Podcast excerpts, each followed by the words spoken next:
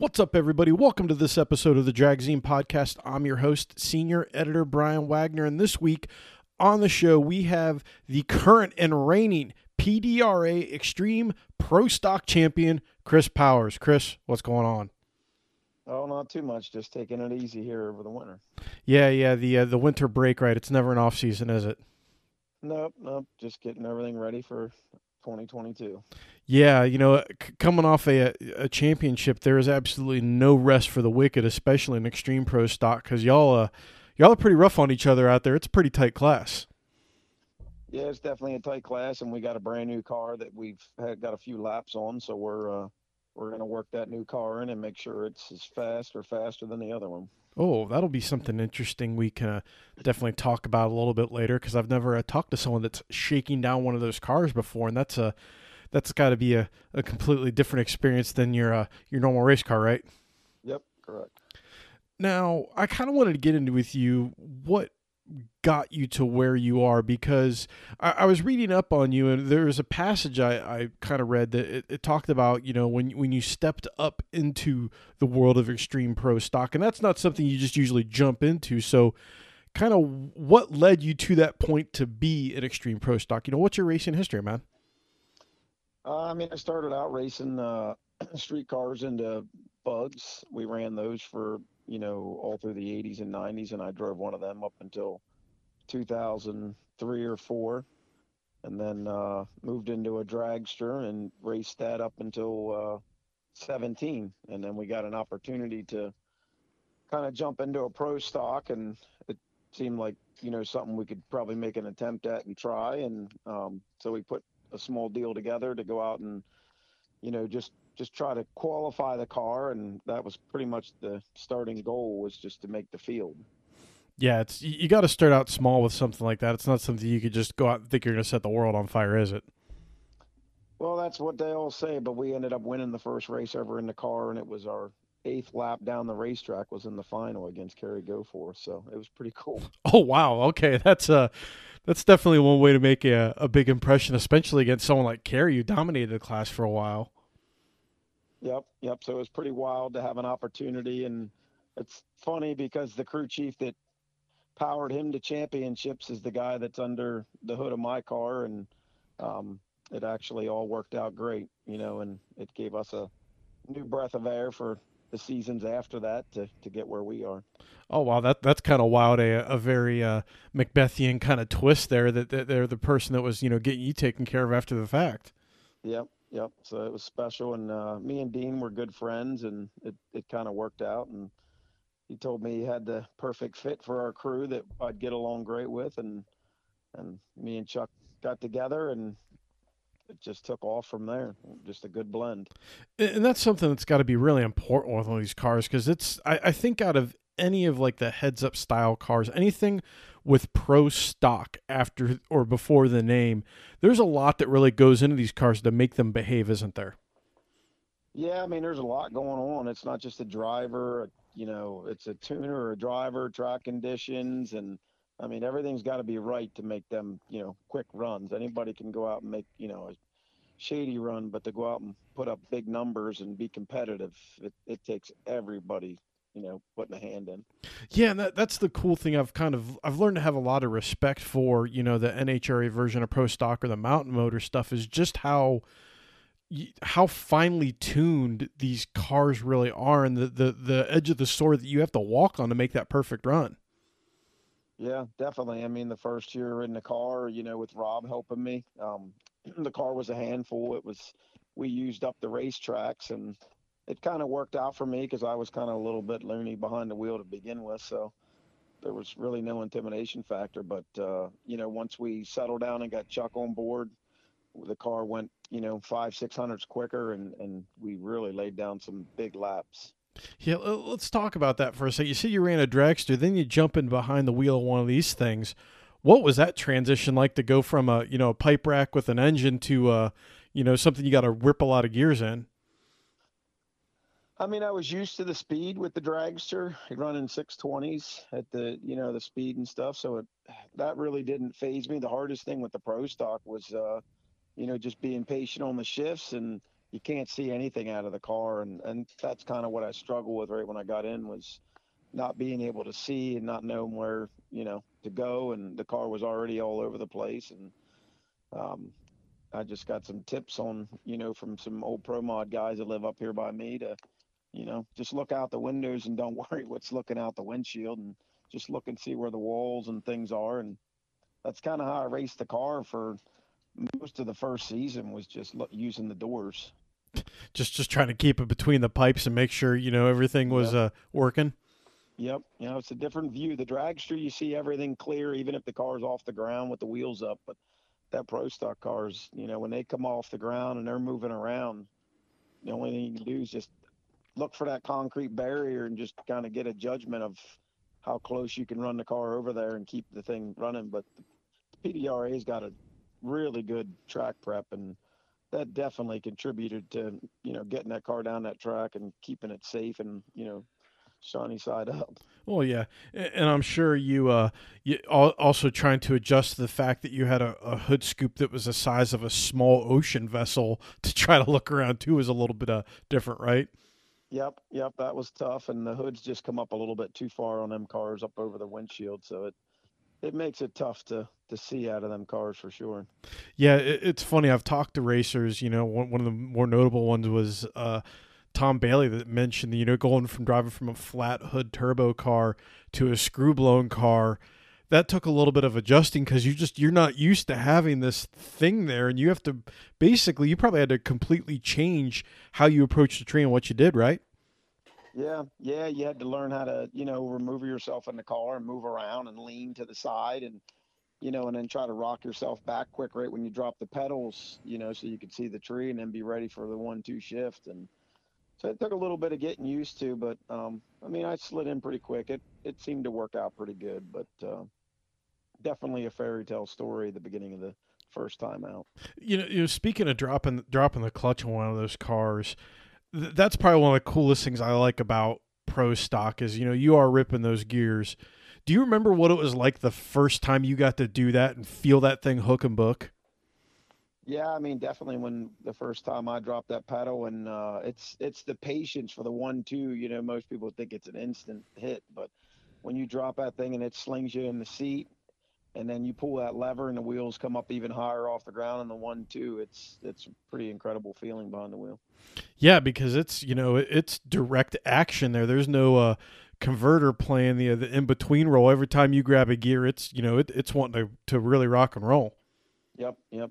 Gear to gear clash, and, and you know it. There's no slippage in there. No, and the other thing I find interesting too, and I want to ask you this: what was it difficult trying to learn how to do a burnout one of those cars? Because I've seen newer Pro Stock drivers sometimes struggle with that, because it's definitely a little bit of an art trying to get that down.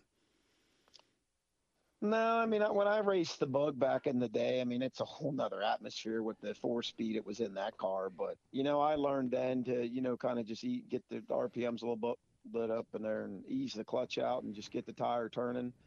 So that kind of worked out. They were all worried that, you know, I was going to stall it. And I did at first. I'm like, man, I hope I don't stall this car on a burnout, but it worked out good. I, I kind of just got up into it and, you know, got the R P Ms up and, and eased the clutch out and got it turning, and then released the clutch the rest of the way instead of just dumping it and, you know, taking a chance of stalling it. it it's funny you compare it to race with race, you know, clutches and bugs, because I've got to see a few really fast bugs race when I was out in a Vegas for the Super Street Car Nationals. And, you know, Corey McClenathan was on the show. That's, you know, what they, they were big into V W racing back in the day. And that's, that's a whole different scene, man. Those guys, I dig those cars. What, what was that like racing, ra- racing that scene?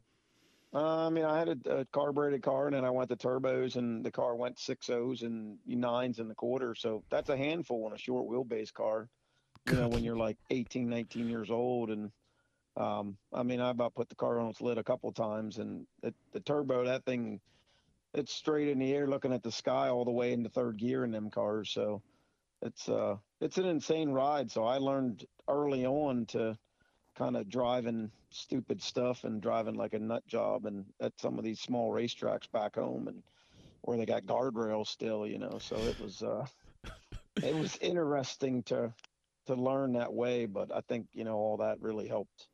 I'm just I slid into the pro stock. I'm just trying to picture making a nine second hit in a bug, because those things, like you said, there's not a lot of wheelbase to them, and they they're they're kind of skittish. They'll they'll make some big moves in a hurry.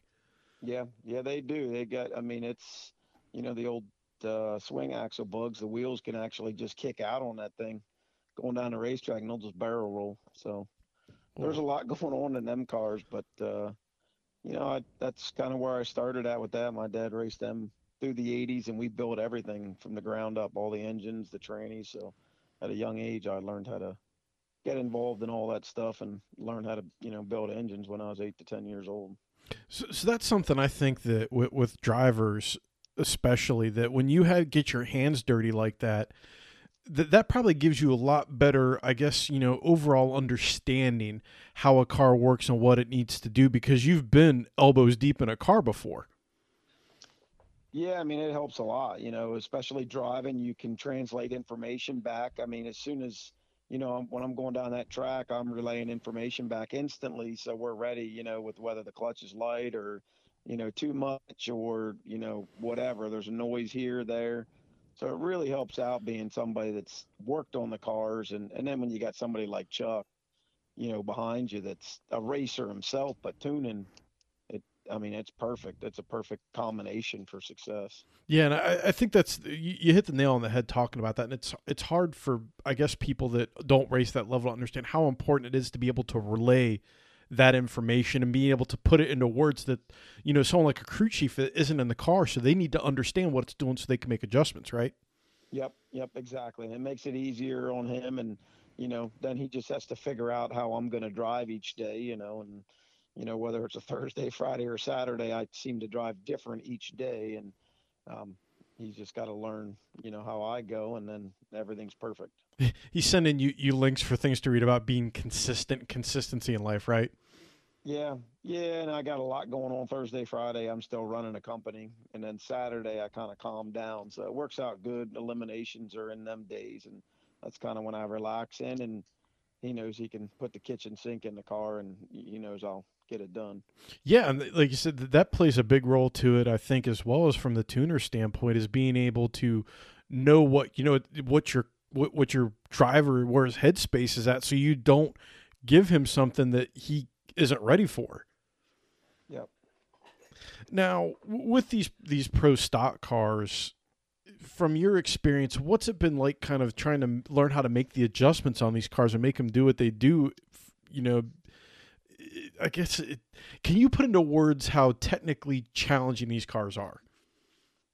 I mean, they're really challenging. I mean, you know, you, a lot of shocks, you, you know, you're constantly, uh, you know, getting adjustments on the shocks. The tracks are all changing by temperature, the tires, the four link. I mean, there's a lot of moving components in these cars. I mean, the, with the clutch, you know, every run you're coming back and pulling the clutch out, surfacing it, and you're changing weights. And uh, there's just so much going on with, you know, ride height and moving weights. And it's incredible to watch, you know, Chuck and Rob go to work on that car and how much stuff is really involved to make really good runs. You know, if, if you're just going to be a mid-backpack car, you know, you don't have to do as much. But when, when you want to run up front and win, I mean, he's constantly working both of them. And, you know, we'll be the next pair to go, and they'll pull the front end off that car. He'll go out and see something, and he's changing something there, crawling under the car quick. I mean, it's just incredible how much work really goes into this type of car. Yeah, and that's the that's the cool thing, I guess, the racing geek in me likes. I mean, like, I'm trying to think how you would think, is that you've – every change that he makes throughout the car, that has to affect another part of the car. So you have to, you know, you make one small change in the middle, you got to still go hit the two outliers on the bell curve on the rest of the car to, to make sure everything lines up. Yeah. Yeah, it is. I mean, you throw a little weight on the front here, a little weight on the tail, and, uh, you know, and then he's reaching in there and adjusting R P Ms. And, you know, I don't get excited until he reaches in there at the last second. I see him turn up the R P M. I'm like, oh, shit, we're going to be on a good run. You know, it's exciting to see that when he leans in there. I'm like, uh-oh, you know, and uh, but, yeah, it's it's cool to be a part of it and have the opportunity to even be able to do it. Yeah, and I, I could only imagine that you – you really can't try to probably think through what he's doing. You just have to put the trust out there and know that, you know, and stay calm inside the car and knowing that he's going to make the adjustments you need to make. Yep, that's for sure. And and when he came on board, that was the biggest thing. Is I just told him, look, this is your deal, you know, regardless whether I own it or not, this is your car, your car to do whatever you want. All my trust is in you, and I'm never, I'm not going to second guess any of it. You just do what you guys want to do, and, and I'll get in and, and wheel the car. See, now that statement right there is, I'm going to call that a championship statement, because that's what a good driver and a team knows, that you don't have someone second guessing the car chief. You let them do their deal and figure it out. Yep. Yep. Exactly. And, and that, I think that's why, you know, it's worked out so well. And, And uh, we've had such good success. Is you just, you got to believe in the guy, you know, and, and I have all the trust in the world with him. So I let him do whatever he wants. It's it's his show, and I'm just the, the guy that gets to wheel the car down that racetrack. Now, what's something that might surprise our listeners as far as like a big change that you make on these cars, like something that you, you have to play with constantly that affects the performance? Is it is it something, the clutch, the shocks? What's that one thing, you know, that like, when you're toying with it, that's that's the big boy button that you got to adjust with? Well, the clutch is a big, big, big part of the setup in these cars. I mean, uh, you know, if you threw an automatic with a converter in it, this car would go down that racetrack all the time. You know, it'd be every run you just go down with no issue. But when you got that stick in there and you're making clutch adjustments, and, you know, if he's moving things around in there at the clutch, the shift light comes on at a different point. You know, it might come on a little earlier, a little later. It really changes the performance of the car, where you could, you know, go out there and, you know, and get decent air and go four ten, or you could go out and run four oh one or four oh two. So it's like clutch adjustments changing, you know, two, three hundred horsepower in there, whether it's right or wrong. Yeah. And it, I'm sure it probably plays with, you know, in, in, in light of the track conditions, you know, where your power curve is and power management as well. Right. Yep. Yep. The way the lockup is when the clutch comes in, whether, you know, if it comes in too quick, you're going to go into heavy tire shake, and if you're too late, you just run through the clutch, and then it sounds like you're going down the track with an automatic. See, I, I learned a lot. I'm not going to say a lot, but I got a good lesson in clutch-related stuff. When actually, when I talked to uh, Will Smith and the Harada guys about, you know, kind of how one of those injected nitro cars work, and listen to Dave talk about those clutches in those cars, it really kind of drives the point home you're making about how sensitive those cars are, and it's like this. I picture clutch guys sometimes wearing robes and like chanting around the clutches and doing black magic to get everything right, because it's, it seems like an art more than a science sometimes. Yeah. Yeah, that's for sure. And, you know, and, and I get pretty involved in there. Like, I'm the one that redoes all the clutch work when we come back after the run, and, you know, that you count on everybody stepping up to do it right. 'Cause if you just make one mistake in there, when you put that thing back in, you're going to pay for it when you roll that car through the beam. Yeah. And that's, again, what, you know, you, you, you it, it's so funny. It's to see these cars and like the conditions, and you say the clutch and the horsepower, and like, it might be really good air, but if that clutch is not right, if everything isn't lined up, you know, the suspension isn't there, you know, these pro stock cars, they'll start shake, rattle, and rolling with the tires in a, a spot that you're not expecting. And that will automatically scrub a run. Yep. Yep, that's for sure. So it's definitely a big part of it. And, um, you know, that's something that some people just forget about, is that third pedal. But, yeah, that's that's everything in that car to, to make a good run or a bad run. Now, speaking of making runs, you, you won the championship, and you've already you've been close before. What what goes into a championship run for an Extreme Pro Stock team? You know, it's it's got to be a little bit different than what, you know, a, a power outer team goes through, because you're at the mercy of Mother Nature, so you, you've got a lot of factors to deal with. Yeah, I mean, in nineteen, you know, we were close. We finished number two, and, you know, I, I thought for sure we would lock it up back then and um, get it done. But it's consistency.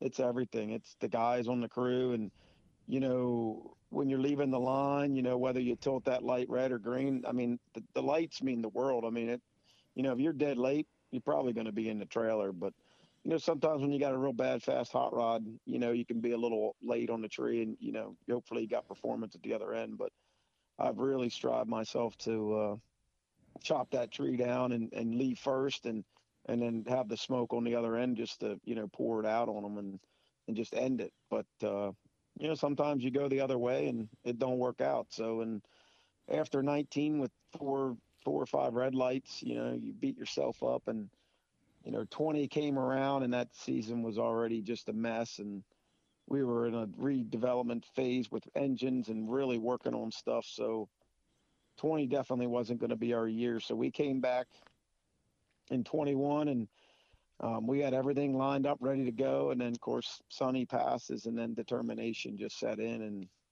um, focus just became the center of everything. And we just logged every lap. I mean, we tried to get that car into every final at every race to uh, just to show that we have what it takes and we have the performance under the hood. And we just needed to keep me consistent and relaxed in the car. And and with Chuck, that's what really helped, because of a driver like him, you know, we sat down and discussed what he's seen. I was making mistakes when I rolled in and staged that was causing me to, you know, try to, you know, double oh one, two, three red, and, and something we just had to change and kind of keep me from leaning that far down on a tree and move me back, you know, as a team twenty player. And, and it showed this year that, you know, we won a lot of rounds just by, by doing that. And, you know, and uh, that's what did it. That was the difference between being a champ or a chump.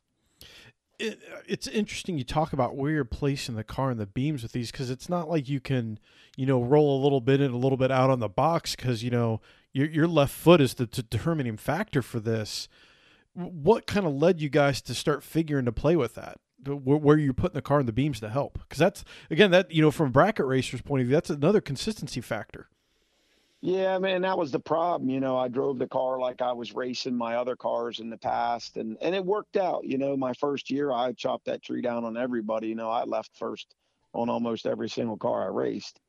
And, uh, you know, it worked, so I continued to go my path. But, you know, there you had a delay box, and you could you could tweak the box to accommodate, you know, your changing. And in this car, you can't. It's up. It's the left foot. So, um he noticed where the mistakes were, that when I was going into stage, that I always tried to play the inch game going in. And, um, you know, he noticed that, and he told me what he wanted done, and, and I did it. And, well, we won the first race right out of the box again. So we continued down that path, trying it his way, and well, his way worked better than the way that I thought was right. So it, it worked out great.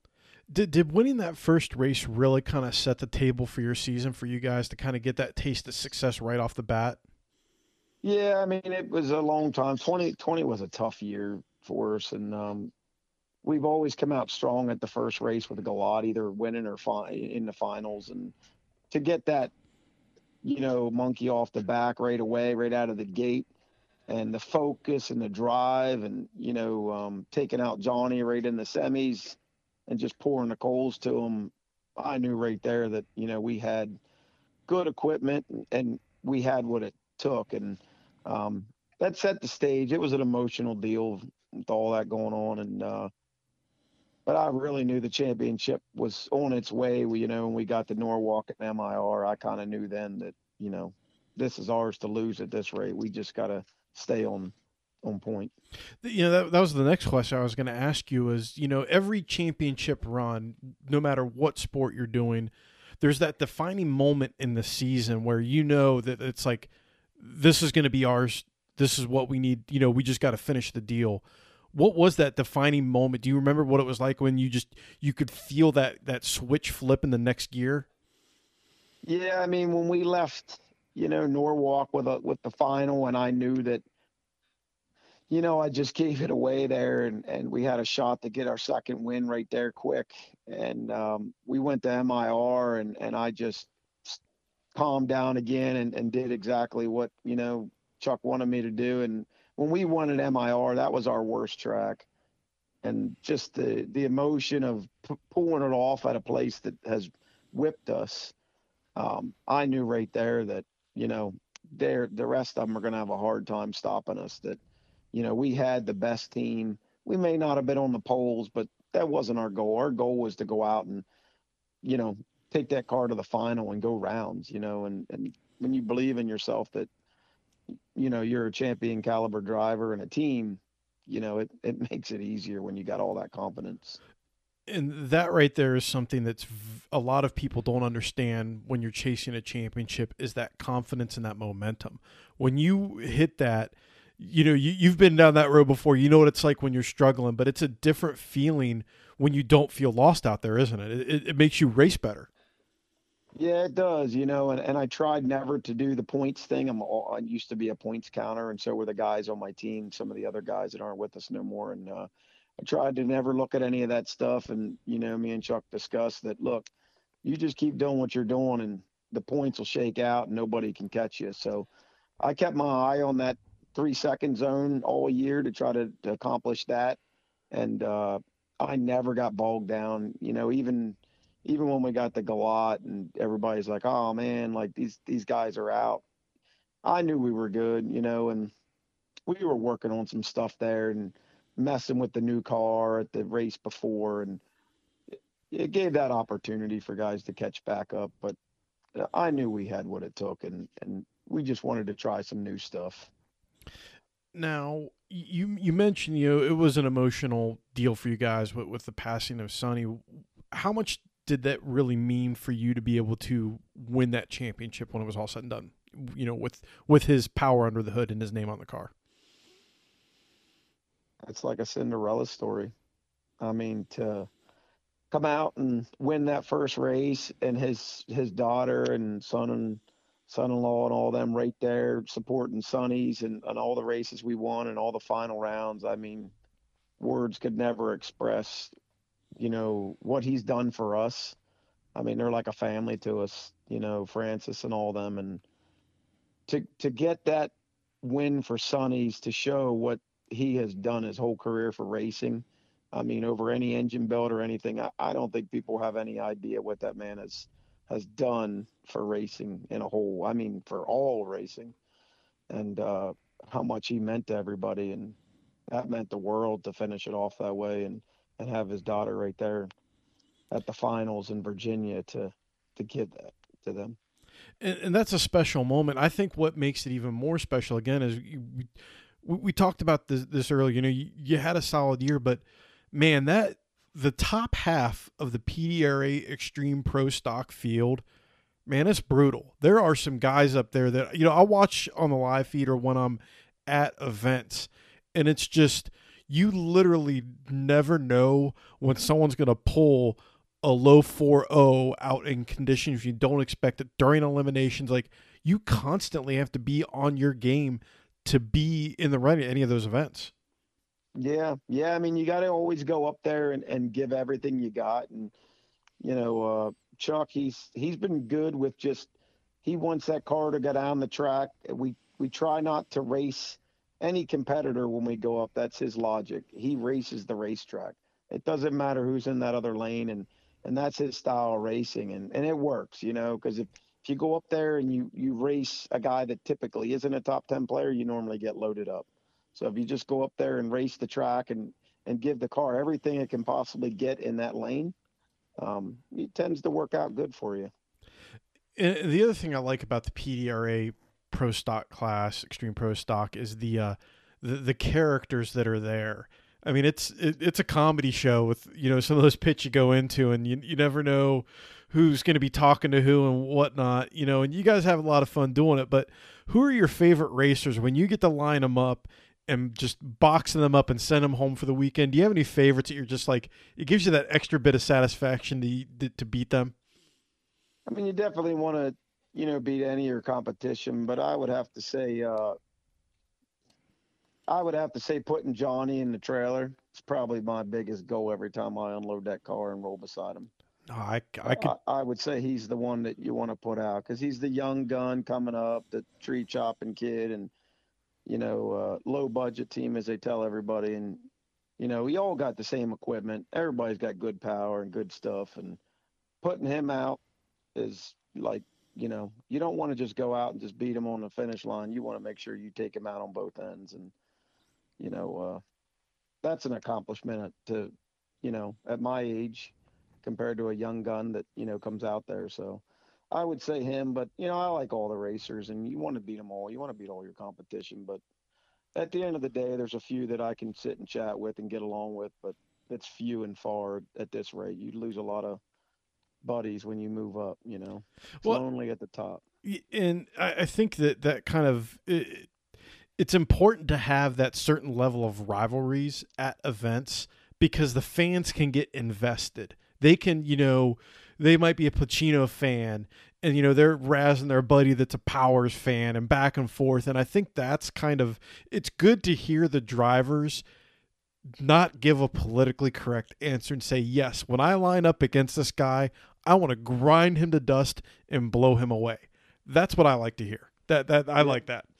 Yep, that's for sure. And, you know, we showed that at the first race at Galat when we uh, rolled up there in the semis beside him, and, you know, they, they dumped that car in there and put that light on to, to rush us to get us out of our game. And, you know, I figured, oh, he's a young guy. Let's just let his ass sit there for a while and let him figure out what mistake he just made by going in first that quick. So, you know, it's, but, you know, you all do it. Everybody goes back and forth, but uh, yeah, that's for sure. You know, and it's a Ford and, it, you know, you got the Mustang versus the Camaro, and it'd be cool if P D R A and some of the other ones would use that and talk that up and, and, and build the rivalries, you know, to get fans involved, to get more people to come out. And I think that would be something cool. Now, are, are you close? Are you friends with Jason Lee? Who? The Jason Lee, a Pro Boost racer in the P D R A and a tuner at P T P Racing. Um, I know him. I've talked to him. Yep. Okay, so, so you, you might be able to appreciate this th- this note about that. It, you know, Jason's a colorful guy. I've known him for a while. Raced with him and Patrick. And I'm going to say this in the most politically correct way that I can outside of the way Jason would say it, is I've heard him say to someone, I'm going to beat you so bad, you're going to want to sell your stuff. That right there, that's some smack talk. And that's the kind of stuff, again, that those rivalries are based on that, that gets people fired up. Yeah, that's for sure. And, you know, I was like that. You know, in nineteen, I got a little cocky. And, and then uh, twenty twenty, we went through a lot of stuff with ourselves and stuff like that. So I kind of toned down, and a lot of people, you know, were getting mad, and they were calling my crew chief and trying to get him stirred up, saying, man, your guy's saying this, your guy's saying that. So when I come out for twenty twenty-one, I was quiet and didn't say a word to any of my competitors. And, you know, I knew who all the haters were, and, and I was okay with it. I just dumped that hate into my fuel tank and made it work. Walk softly, carry a big stick, right? That's exactly what I did. And, you know, it just, I stayed quiet the whole year. And even up till now, like, people are like, man, what happened to that guy? He's so quiet. But, you know, I'm getting older and more humble. And, you know, I'm I'm cool with the, the rivalries doing it, but some of them just take it personal and they can't, you know. But it's that northern thing. I don't know. I guess I'm more central south in Pennsylvania more. So. Now, you mentioned you got some fresh pipe and you guys are trying to work that car in. You know, again, it, it circles back to these cars and how temperamental they are. How do you even begin to try to dial a, you know, Extreme Pro Stock car in? Because, you know, every car, every chassis is going to be different. You know, do you guys, how do you approach that process? Well, we start off after we pick it up. Um, we put Chuck under the car for about four days and go over that whole car and make sure that thing is square, straight, because you don't trust anybody when they build, put the car together and weld it. So you go over everything with a fine tooth comb and make sure it's right. And then, uh, you know, we took it out to the track, made a couple easy runs, and then we worked through the electronics and everything else, making sure that's right. And uh, it's a lot of work. I mean, just getting the car prepared, you know, you can, you can always go out and just run in the back, you know, with some new pipes, but you know, that's not our goal. Our goal is to to be on top. So it, it takes a lot. You're you're constantly moving things, and the new car's not the same as the other one. It's a, it's totally different. Um, but uh, we've had good, you know, some good numbers with it already that are promising, and um, hopefully when we get it out here in Florida in a, a month, we'll uh, we'll put a bunch of laps on it and make sure it's ready for the first race. So we're gonna we're gonna go wear out some engines and get this thing up to speed. That, and that's the only way you can do it. It's interesting you talk about going and making sure, I, I guess it, it ties into how, you know, sensitive these cars are. I'm, I'm used to helping you guys with cars with power adders where it's basically, you know, as long as it's in the ballpark-ish and it's going to go straight, you're just trying to smash it with hammers. Whereas, you know, an N A Pro Stock car, you guys are trying to extract every ounce out of that car and optimize it to make sure it's doing what it's got to do. And that requires a lot of precision. Yeah, because you don't have a power adder to help you. You know, in a power adder car, you can leave soft, and then, you know, if you got boost or whatever, you can turn that thing up once you get out there, you know, eight, ten, ten, you know, eight, eight tenths into the run, you can turn on the wick. And then, you know, if it's nitrous, you can just keep turning on stages, and, you know, and you can, you can go faster, you know, and you can, you know, cheat the track a little bit. But with the naturally aspirated, whatever you give up out of the bottom, you lose it on the back. So you're trying to get every single thing you can out of the bottom, you know, on the ragged edge of blowing the tire off to get that car to go. Yeah. And that, that again is what it just amazes me about what you guys do with these cars and being able to extract that performance out of it. And you mentioned it earlier that you're, you're, you're chasing that elusive three second pass. You know, I've talked to some other Extreme Pro Stock racers, and they've all kind of echoed the same thing. And I'm wanting to get your take on it, that it's just, that's going to be, have to be literally the perfect run in the right conditions to be able to hit that number. Is that kind of what you're thinking on that? Yeah. I mean, um, you need the power, and I, I think there's only a handful of cars out there that got the power to do it. Um, but yeah, you, you need perfect conditions, but you got to be able to drive it, you know, and you need the perfect setup in the car with, you know, the right amount of clutch, you know, right amount of weight, um, that, you know, the car don't climb up on the ring gear and, and, and you know, drive to the wall and you got to lift. I mean, it takes a lot, and we were close. I mean, we went that four flat with a seven or something there, nineteen. And, uh, we definitely had the car this in twenty-one to do it again, but we ended up, you know, uh, pulling our best bullet out and sliding it under the bench. And we wanted to work on, I know no nobody else will do it, but we wanted to experiment for twenty twenty-two.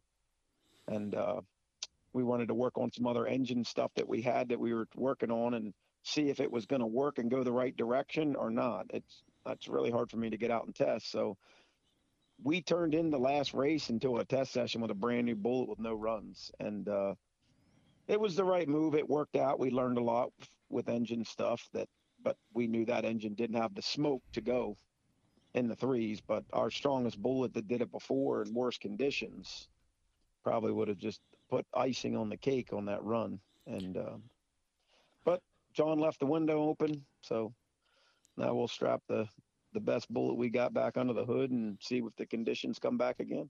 Well, yeah, it's the condition. It's interesting you talk about switching the engines like that too, because again, it plays into the fact that a lot of times that you have to play almost like four dimensional chess in this class to, you know, yeah, you know, you've got a fast engine, but let's start working on what we need to be fast in the years to come. Was that kind of the mindset that you're going with that setup?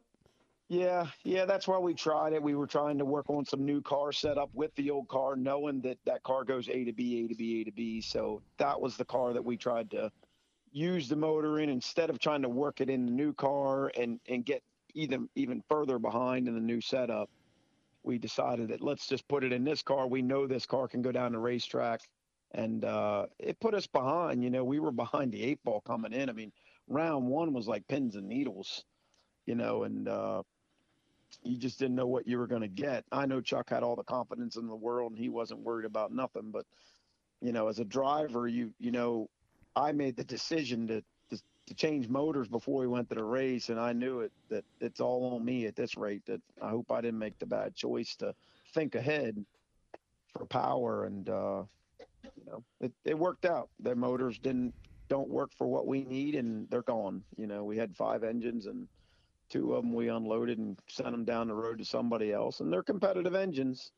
They just aren't what we're looking for. We want to go to the next page, and uh, they're not going to take us there. See, and to me, that's what's fascinating about how high-level programs work, is that when you have that ability, when you have all the pieces on the board that you need to be able to think that far ahead, that's how you you build multiple championship runs and stay at the front. Like you talked about, you, you want to be at the front. You don't want to be a back marker. That, you know, in a class like this and at the highest levels of heads up drag racing, you constantly have to be looking for that new edge.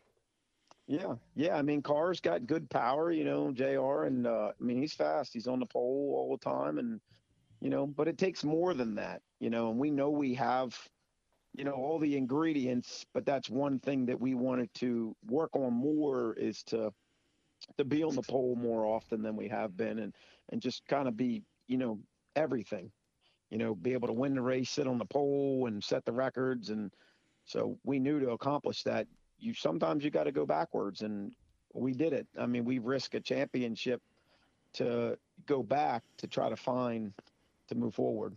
It, it literally comes down, you know, you, you look at like kind of like what John Force did for so many years, where they were constantly just developing and monkeying with stuff. You know, you had Austin, Austin Coyle and that whole crew where like Force just turned them loose and said, just do what you got to do to develop for the future. And that's essentially what you guys are kind of trying to do, is to have that ability to win multiple championships. Yeah. Yeah, and you know, the the first one's really tough. The second one, everybody's going to be looking for you. So, you know, everybody's going to make it even harder than it was the first time. So, but uh, yeah, you, you got to do that. And, you know, Force and them knew that that's the way to move forward. To, if you want to win, you know, eight, ten, twelve championships, you can't do it unless you, uh, you're always working towards the future. And so we went that path, but we got some new special stuff coming out this year with A, a motor that Sonny was working on us before he passed, and uh, it uh, it looks really promising, and we're hoping it'll be what we needed to move to the next level. And going off of that, you know, looking into your your magical crystal ball, where do you see the Extreme Pro Stock field kind of going with, you know, in the future, the P D R A, you know, with rules packages and, you know, all these other factors? Do you see the class starting to grow, more and more players coming in, or, you know, performances going up? I mean, I, there's more, I see more cars coming out. There's a few new guys I know that were coming out, and some younger guys, that, you know, got another car and things like that that are going to add. Um, I don't know. I'm hoping it works out. I think, I, I honestly believe the P D R A has a good, a good schedule. It's in all in the kind of the same neck of the woods. It's uh, more affordable for racers. And I think with everything going on, you know, you, you have to make it affordable. I think the N H R A is kind of a, you know, cool deal in itself, but I just don't know if you're going to get all the, the cars to participate. You know, you're, you're always going to, you're always going to split that field, and now with two places to go. And it'd be nice to see twenty, twenty-four cars show up at a P D R A race. I know that's a, never going to happen, but that would be something great to just to fulfill a sixteen car fill with no buy runs would be nice. And that that's one thing I was going to ask you about too, is, you know, comparing Mountain Motor Pro Stock to, you know, the, the small cube N H R A stuff, is it more, you know, racing's expensive no matter what, but is it easier, more cost effective to do the Mountain Motor Pro Stock stuff versus the, the N H R A deal? I, I've never honestly known. I would just be interested to get your, you know, a racer's take on that. Yeah. I mean, I've, I've, we've worked on the numbers to go do some five hundred inch stuff, and uh, it's a lot more expensive, you know, and unless you're, obviously you're not going to build your own motors. You're going to, you know, go to the top teams, you know, either, you know, when we were looking at doing it, we were looking at, you know, putting something together with Gray Motorsports, and um, it's expensive to lease the engines. You know, you're, you're going to have to either go to, you know, now it would be either Elite or, you know, um, K D Racing to get horsepower that, you know, you can win. Nobody wants to show up and be a back car, but um, it's really expensive. I mean, it's, it's twenty thousand, thirty thousand dollars a race to, to get one of them motors to strap in your car, and, you know, and then you got all the travel expense and all the crew. And I mean, the Mountain Motor is the way to go. I mean, you know, I think if they could promote it better, it'd be a better class. You know, you know, the cars are faster, they're closer to a pro mod, people understand it more. And, um, you know, I just think the five hundred inch went, went backwards. You know, when they went to fuel injection, they went in reverse. They just went the wrong way. It's an interesting take on that. And it, It it doesn't surprise me at all that the expense was more, but I didn't realize it was going to be that much more. But I think that, again, if people want to go fast N A racing, that it sounds like a big cubic inch stuff is the, it's the way to go. Yeah. Yeah. I mean, it's definitely the way to go. And the nice thing about our class is, you know, like you can run carburetors, you can run, like we're a fuel injected car ourselves, and, you know, there's nothing wrong with it. They're equal. I mean, you could see by watching the cars and looking at the data that, you know, uh, the rule packages for us are, are identical. And, you know, I think if N H R A would have used that playbook that I H R A had with fuel injection, by maybe instead of, you know, going to the ram induction stuff and going to more of a split type setup fuel injection like we did, it, I think they would have kept more racers involved. But they're constantly changing and costing teams more money, and, you know, and most teams run it as a business. So some are just going to keep folding up and leaving, you know, and I think that's the biggest problem with that class over there. It makes it unappetizing. You know, rule changes cost money no matter what. They never save anybody money. Nope. No, I agree. Now, I like to have fun with my guests and always ask kind of interesting and different questions, you know, different scenario-based questions. I've used time machines, unlimited bank accounts, all kinds of stuff. And my question to you, Chris, is that you have been transported to an alternate universe where you can't race a pro stock car. What are you going to race? What, what's going to be your class? In this case, you know, you can race anything you want. You've got the open checkbook. What are you going to strap into to race? Uh, I have been looking into doing some top fuel racing. Ooh. I just kind of keep it under my own lid, but that's something that I, it's one thing left on my checkbook to attempt other than jumping out of a plane. But, uh, I, that's one thing I want to do yet, and uh I don't want to screw us up with the pro stock, but that is something that I want to I'm going to make an attempt and try. It's interesting that you say you want to do that, sort of like jumping out of a plane, and you got to look at both scenarios and be like, it's kind of a push on which one's safer. Yeah, I'm not sure, but being that I came from a dragster, you know, I, I my heart was always there, but I love the pro stock. It's the greatest time of my life racing this car and, and all the great people, but the top fuel is just definitely one thing I want to I want to experience and get in it and, and give it a whirl and see where it leads. That would be an interesting change to go from the uh, the precision ice ballet of a pro stocker to the heavy metal whiskey drinking top fueler. That would be a kick kick to the shorts for sure. Yep, definitely. That'd be awesome. That's uh, that'd be cool. I, I'd, I'd, I'd like to be a fly on the wall the first time that you get to uh, mash the loud pedal one of those angry beasts and hold on for dear life. Yeah, yeah. My problem is I don't lift. So We're, it could be uh, exciting. Exciting, and then the other problem is, is that can get very expensive in a nitro car in a hurry. Yeah, I, I got the wife convinced already that I can. You know, our last son's not going to tip his hat to college, so I get to spend his money, so it's uh it's gonna work out great. Nice. I, I like that line of thinking. Well, Chris, it's been awesome having you on the show, and I like to give my guests their opportunity to channel their inner John Force and thank who they need to thank and tell people where they can learn about, you know, their racing program and everything they got to go on. So uh the floor is yours, my friend. Uh talk about what you need to talk about. Well, you can always follow us on Facebook or uh, Instagram on uh, Powers Extreme Motorsports, but you know, hopefully you'll come out to a race. Um, we always got an open pit. Everybody is welcome. Everybody is family, no matter who you are, a fan, a kid, an adult. You're always welcome to come hang out with us. Uh, we'd never turn anybody away. I got to thank, you know, my wife and kids for all the help they've done over the, you know, the years with racing, and my son, you know, with everything he's done, stepping up on the car and helping out a lot. Uh, Chuck and Rob, you know, the, the guys that tune this hot rod. And all the thanks in the world goes out to Sonny's Racing and A T I Performance and J C and his mom. Um, they're a huge part of helping us. I know they're an automatic builder, but people have no idea um, what they contribute to racing, and uh, they mean a lot. But um, Sonny's, Kelly, Francis, Junior Ward, uh, all the guys and gals in their shop, this championship is for you guys, so. Y'all deserved it, you earned it, and you built the smoke to to take everybody out all year long, and we're going to try to continue it here in twenty-two.